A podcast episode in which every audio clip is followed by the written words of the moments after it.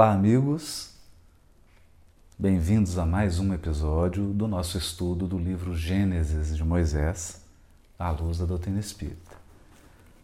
Para você que está acompanhando a sequência, nós estamos no capítulo 4 do livro Gênesis, que é o capítulo onde está descrita aquelas ações de Caim contra seu irmão Abel e as consequências desse primeiro homicídio da história bíblica. Um desdobramento ou ampliação do mal. Nós já vimos comentando nos episódios anteriores que a grande tentação proposta pela serpente e que foi acolhida, recebida por Eva inicialmente e depois pelo seu marido, é a tentação que leva à desconexão com o Criador. A tentação que incute no mais profundo da alma humana a convicção de que ela pode empreender a sua jornada evolutiva, o seu processo de crescimento e aperfeiçoamento espiritual sem Deus. Não se trata aqui de examinar dependência e autonomia. Não, não é disso que nós estamos falando. Não é? é? O que nós estamos ressaltando aqui nesse texto é uma autossuficiência que não se sustenta. É quando a criatura humana se acredita tão autossuficiente que ela possa dispensar a tutela, que ela possa dispensar a ação divina na sua vida. Esse é o grande ponto desafiador da jornada do espírito, sobretudo do espírito que se encontra encarnado. Então, esse é um ponto que a gente vai precisar voltar várias vezes nós temos repetido e repetimos às vezes com palavras diferentes, porque isso é importante. Né? E cada vez que a gente repete, um ângulo novo se abre para a nossa reflexão, já que nós estamos estudando com o texto. O grande teste para o espírito é a encarnação. Isso é fato, isso é fundamental. Por que é a encarnação? Porque na encarnação, ele o encarnado, e um conjunto de espíritos que encarnam com ele, porque é óbvio, ninguém encarna sozinho. Nós encarnamos num sistema familiar de início. Então, há os seus ancestrais, seus bisavós, seus avós, seus genitores, sua família lateral, irmãos, tios, sobrinhos. Um conjunto de espíritos que vêm numa sequência determinada, isso é importante. Né? Então você chegou num determinado momento dessa história familiar, dessa sequência familiar, portanto, recebeu já uma história em andamento, um conjunto de escolhas, de opções que afetaram a, a história dos seus pais, a vida dos seus pais foi afetada por escolhas feitas pelos seus avós, que por sua vez tiveram suas vidas afetadas pelos bisavós e assim por diante. Porque na encarnação nós nos movimentamos segundo o que é possível, um quadro de possibilidades práticas que são decorrentes do exercício do livre-arbítrio de um grupo de pessoas. Então, Existe o livre-arbítrio? Existe o livre-arbítrio. É claro que existe o livre-arbítrio. Na escolha, no ato da escolha, nós somos livres. Agora, nós não podemos confundir livre-arbítrio com capacidade de total domínio das circunstâncias. Isso nós não temos. Nós não temos domínio das circunstâncias. Há circunstâncias que escapam ao nosso arbítrio há acontecimentos e circunstâncias que estão para além da nossa vontade, do nosso controle e até mesmo da nossa ação. Existem circunstâncias que estão fora do seu âmbito de ação. Por exemplo, você pode ter encarnado e no parto a sua mãe desencarnou. Essa é uma situação, uma circunstância que terá um profundo impacto na sua vida e sobre essa circunstância, nem a sua vontade, nem o seu poder de ação podem alterar, podem afetar. Onde então o arbítrio, o livre-arbítrio? O livre-arbítrio está na maneira como eu vou receber esse acontecimento, na maneira como eu vou interpretar esse acontecimento e o que eu farei com esse acontecimento. Qual será a minha reação diante dessa ação objetiva da vida? Por isso a encarnação ela é um teste. Porque o espírito encarnado ele está sujeito a uma conjuntura Percebam que conjuntura é um ponto importante para a gente refletir. A conjuntura é uma somatória de milhões de vontades. É a somatória de um contexto de espíritos que estão evoluindo juntos. Eu respondo por mim, mas não respondo pelo outro. Eu posso me mover dentro de um quadro mas eu não consigo, com a minha vontade, afetar totalmente o coletivo. Por mais que eu ocupe um cargo de liderança, isso é uma ilusão. É, há um contexto que se movimenta né? e nesse contexto nós fazemos escolhas. O importante aqui é que a cada segundo a vida apresenta circunstâncias. Circunstâncias muitas vezes desafiadoras, circunstâncias promissoras, oportunidades, desafios, tentações, é, convites ao fracasso, convites ao estacionamento espiritual, circunstâncias de todos os tipos. E cabe ao espírito em processo evolutivo, com o desenvolvimento do seu discernimento, conseguir distinguir aquelas circunstâncias cuja fonte é a providência divina e aquelas circunstâncias que são fruto do homem, da escolha humana.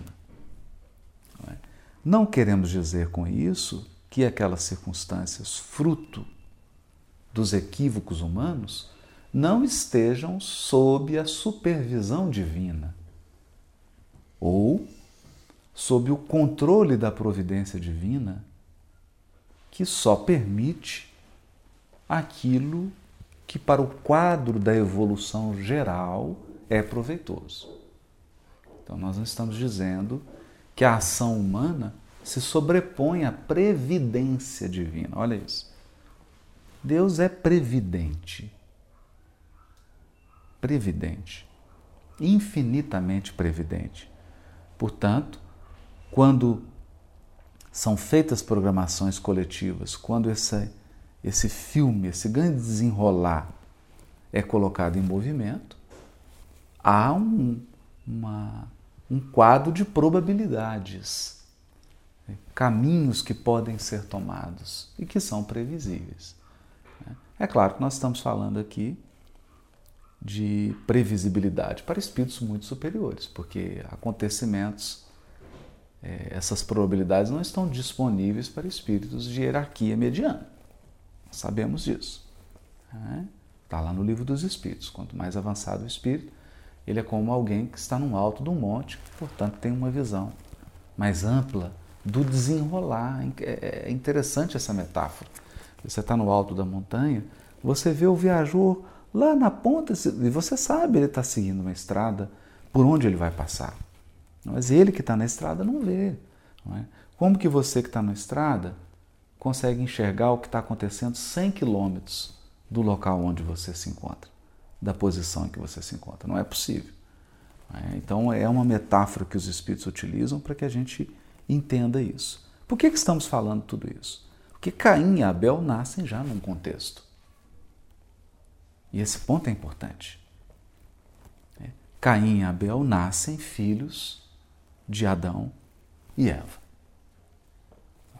É? Caim e Abel nascem já sob o domínio ideológico, espiritual da serpente.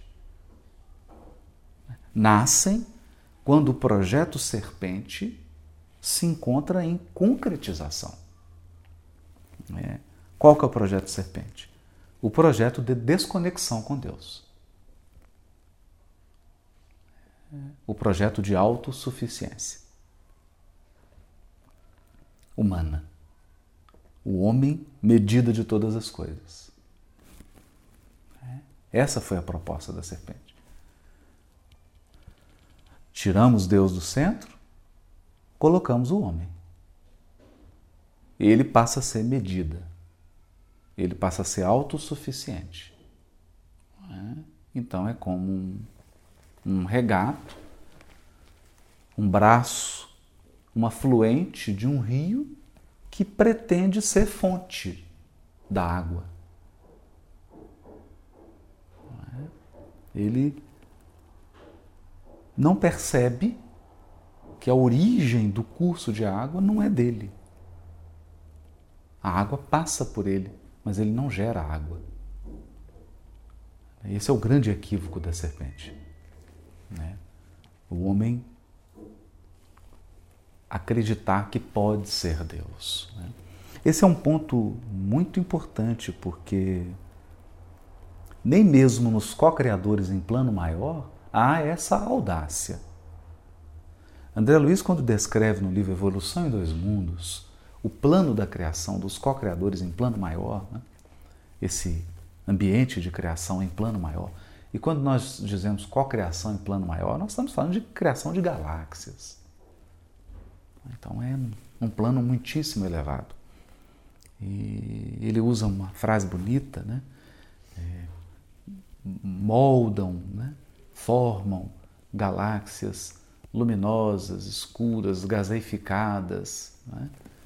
é, mas todas se desgastam e se transformam e acabam, porque só Deus é o Criador de toda a eternidade. Então, essa é uma para nós que já estamos com esse olhar mais atento, com essa reflexão do Gênesis aqui mais afiada, a gente consegue ler nessas entrelinhas de André Luiz coisa que alguém não consegue ler. Uma pessoa que não está habituada a esse tipo de treino aqui, da reflexão do texto, não consegue ler isso. Então o que está dizendo? Um co-criador, um Cristo galáctico, cria uma galáxia. Cria não, forma, né? toma do fluido cósmico, molda uma galáxia. Quanto tempo dura uma galáxia? É, coloca aí 10 bilhões de anos. Bilhões. 10 bilhões, 15 bilhões? Põe, põe o que você quiser. 20. Então tá bom, 20. Mas acaba. Acaba. É. Agora, se você perguntar assim, qual que é a certidão de nascimento da criação divina? 10 bilhões de anos? 20? Não, a criação divina é eterna. É. O que Deus cria vai durar quanto tempo? Vai durar sempre. É. Então, esse é um ponto que me merece, sobretudo do espírita, uma reflexão madura e atenta. Há um limite daquilo que representa criatura e do que é o Criador.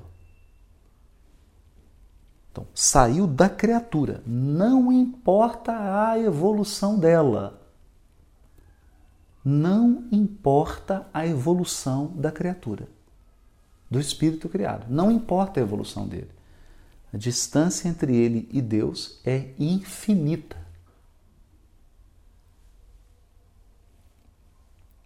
Infinita.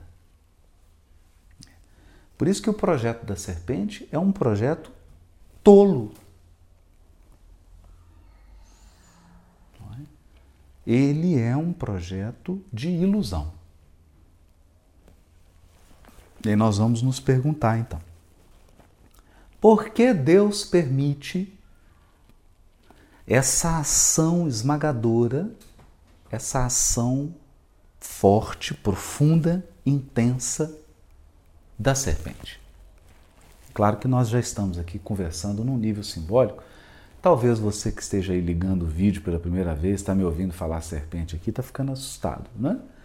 É óbvio que nós estamos usando a expressão serpente aqui no seu sentido simbólico. Nós estamos fazendo referência mais àqueles elementos teológicos infantis. Estamos aqui já numa reflexão madura, profunda. É uma serpente aqui é um projeto tolo, tolice ilusório. Por isso, Emmanuel vai dizer no livro Pensamento e Vida que a mente humana se desenvolve entre ilusões que assaltam, salteiam, né? assaltam a inteligência. Assaltam no sentido de assalto à mão armada com sequestro e violência. E espancamento. Então a ilusão ela só ela não apenas tapa a boca da nossa inteligência, não. As ilusões chegam, elas agridem a nossa inteligência. Elas deixam a nossa inteligência em coma. E fazem o que tem que fazer. Né? Depois que o estrago está feito, aí a inteligência sai da UTI, recupera e fala: Pois é. E aí nós vamos, meu Deus, o que, que eu fiz? porque é um projeto tolo. Esse projeto de autossuficiência é um projeto tolo. Né? E ele inspira, olhem, esse projeto da serpente é um, processo, um projeto muito auspicioso, porque ele inspira todas as nossas teorias econômicas. Todas. Todas as teorias econômicas do mundo estão alicerçadas no projeto de autossuficiência humana todos os projetos políticos. Todos, todos, todos. Todos. É. Talvez não haja nenhum governante, talvez não haja nenhum governante que não se acredite o salvador da pátria. aquele que vai resolver o problema da sua comunidade. Talvez não exista. É o projeto Serpente, autossuficiência humana. Isso acontece com governantes, com partidos políticos, acontece até com aquele grupo que se cria lá na universidade, um diretório para poder representar os alunos as pessoas que integram ali, e a gente sabe disso, porque eu já, eu já passei por isso. a gente integra ali e acha que vai resolver o problema da universidade, mas não é só da sua, não. Você acha que vai resolver o problema da universidade do mundo, do planeta Terra. Né? Quem não passou por isso, né? É, é bom, né? É jovem. A gente passa por essas ilusões, né? passa por essas ilusões. Importante, né? né? Quantos espíritas não tem, estão aí achando que vai resolver o problema do espiritismo? Não, vai resolver o problema do espiritismo? Não, vai resolver o problema do planeta Terra, da regeneração planetária. É? Acredita, é o projeto Serpente. Né? De autossuficiência, que é diferente de autonomia. Autonomia é uma coisa. Autonomia é eu encho o tanque do meu carro e eu sei que eu vou andar 350 quilômetros. 400 quilômetros. Isso é autonomia. Mas eu tenho que encher o tanque. Isso é autonomia. Então a autonomia é: eu sei que eu tenho que me conectar à fonte divina. Porque lá eu abasteço. Uma vez abastecido, eu sei quanto eu ando. Eu sei até onde eu vou. Depois eu tenho que reabastecer. O problema da autossuficiência é aquela. Não, eu vou andar infinito sem nunca abastecer.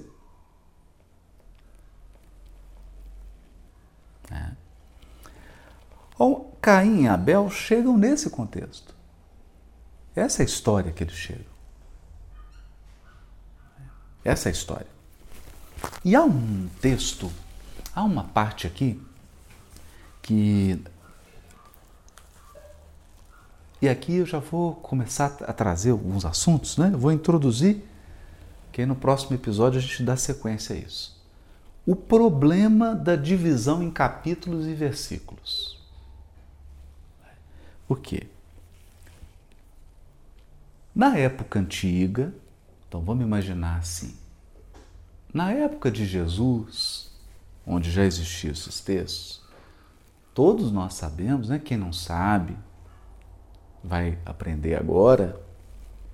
Os textos estavam escritos, o texto aqui de Gênesis de Moisés estava escrito num pergaminho, pele de carneiro. E como é que ele estava escrito? Só as consoantes. Não tinha vogal. E não tinha separação entre as palavras. Então não tem capítulo, não tem versículo. Esse negócio, quando eu cito aqui, ah, o capítulo 4 de Gênesis, versículo, isso é uma convenção internacional do século 17.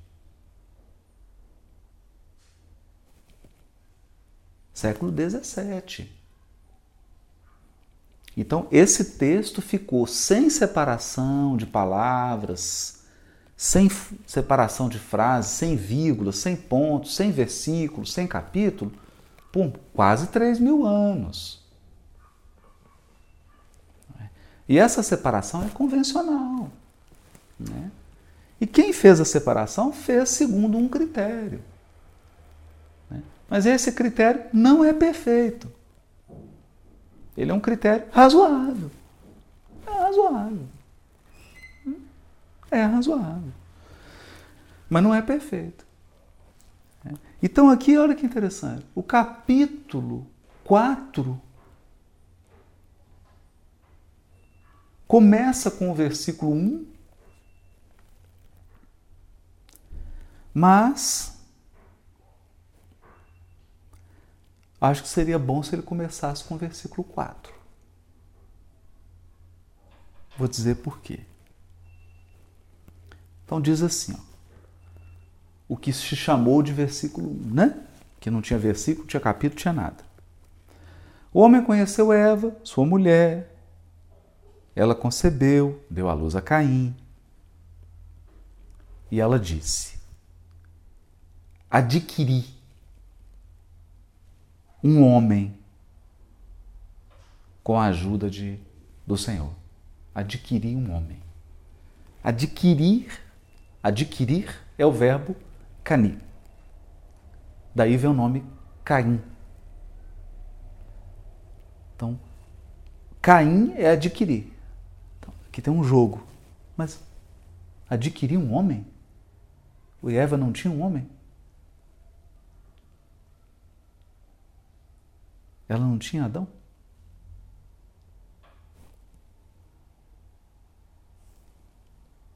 Ah, adquiriu um homem com a ajuda do Senhor. Depois ela deu também à luz a Abel, irmão de Caim. Abel tornou-se pastor de ovelhas, Caim cultivava o solo. Aí vem a tradução aqui, que é uma tradução que encobre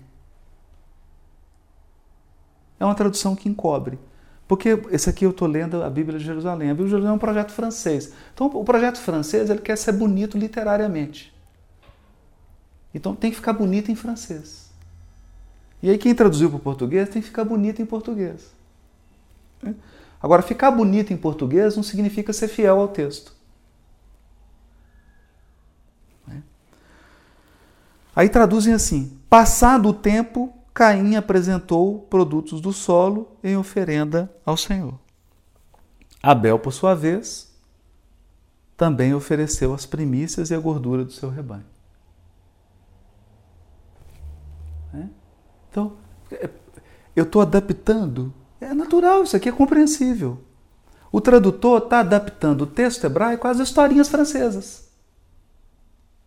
As nossas histórias. Era uma vez, aí passou o tempo, o menino, entendeu? Então vamos ver.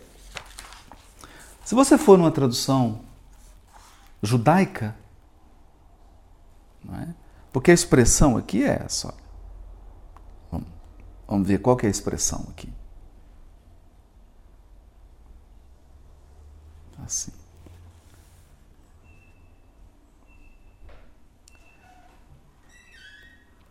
Vai, vai erri, vai erri, Miketz Yomim. E houve final de dias. Essa é a expressão literal. E houve final de dias. Se você pegar a tradução de um rabino chamado Arié Kaplan, ele traduz isso aqui como findada uma era. Hã? Isso mesmo. Ao fim de uma era.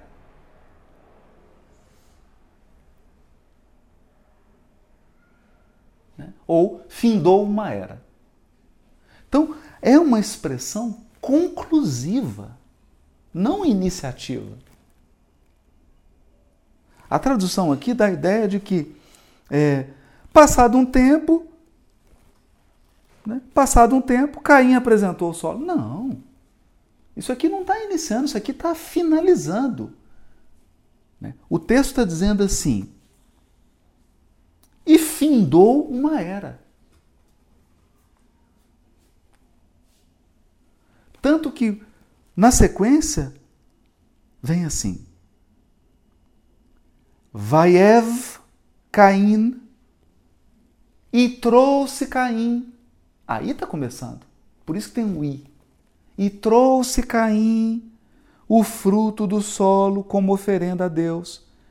E Abel trouxe também a ele, a Deus, os primogênitos do, do, do seu rebanho, do gado miúdo. Né? Porque aí ele fala o gado grande, o gado miúdo é, é o rebanho.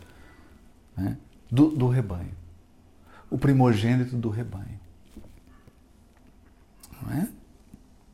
Coisa que o texto aqui da Bíblia de Jerusalém pula também. Tira a expressão primogênito, que é fundamental, primogênito do rebanho. O primogênito do rebanho é o cordeiro mais o, o cordeiro que nasceu primeiro. O cordeiro antigo, o mais antigo. Né? E é esse cordeiro que vai ser utilizado lá na Páscoa. E é esse cordeiro primogênito que Jesus será comparado. O cordeiro de Deus. É? Então, é uma expressão forte. E a tradução só passou por cima. Olha como é que ela traduz aqui. Passado o tempo, Caim apresentou produtos do solo em oferenda ao Senhor. É... E Abel, por sua vez, também ofereceu a sua oferenda. Não, é, ofereceu as primícias e a gordura do seu rebanho. Primícias e gordura do seu rebanho? Tá vendo o que é tradução, né? A tradução que encobre, né? A tradução que encobre o texto. Né? E Abel trouxe também a ele dos primogênitos do seu rebanho e, da, e a gordura deles. Olha. E atentou o Senhor para Abel e para a oferenda dele. É? Então, olha a sutileza, por isso que a gente é um texto que foi sacrificado ao longo do tempo, né? um texto que foi agredido ao longo do tempo.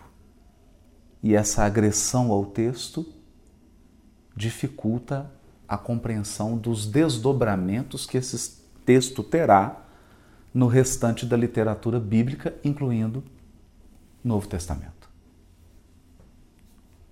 É? Então, expressão aqui profunda e é essa que nós vamos gravar. E findada uma era, e houve um fim de dias. O que, que significa isso? Significa que o texto está dizendo assim: paraíso, serpente, Adão, Eva. Eva deu à luz a Caim, deu à luz a Abel, findou uma era. Agora é uma nova era. Essa mesma expressão será usada novamente nos textos proféticos para dizer que a nossa era está findando e que haverá uma era messiânica, uma nova era. Não é? Por exemplo, Jesus várias vezes no sermão profético vai dizer assim: estão próximos os dias. O que, que significa isso? Está findando dias, estão próximos os novos dias. É a mesma expressão. Há um tempo determinado para cada coisa debaixo do sol. É isso. Dias dão um ciclo iniciam outros dias. Então aqui o texto está marcando, era aqui que tinha que começar o capítulo. Não é? E houve o fim dos dias, terminou o capítulo 3. Agora vai começar o 4. não é? Então não se deixe enganar pela divers, a, a divisão de capítulos e versículos.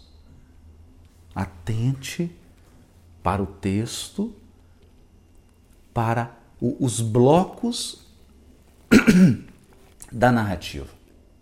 Atentar para os blocos da narrativa. Isso é fundamental. Porque se a gente não atentar para esses blocos da narrativa, nós vamos, vamos ficar perdido aqui nesse conjunto de símbolos, nesse conjunto de histórias de, de acontecimentos findaram-se os dias. E se chega os, o fim dos, dos dias aqui, chega também o final do nosso episódio. E vamos para o próximo episódio, onde nós vamos abordar alguns elementos aqui importantes do texto que passam desapercebidos, especialmente três elementos. Eu quero que você fique bastante curioso para assistir o próximo episódio. São aqueles elementos que ficam sob a superfície da narrativa. Mas isso aí já é assunto do próximo episódio e a gente vai comentar na sequência. Um abraço a todos.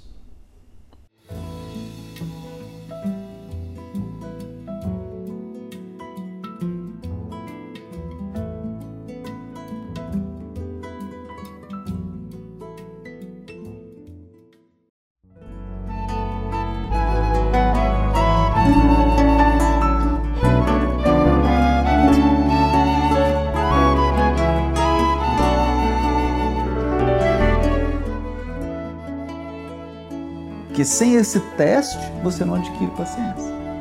E assim com todas as outras virtudes. Então o diabo tem essa função de acusador. Isso está muito bem explicado no texto de Jó. O Jó era visto como um justo, o diabo falou, agora vamos ver se é justo mesmo. E o diabo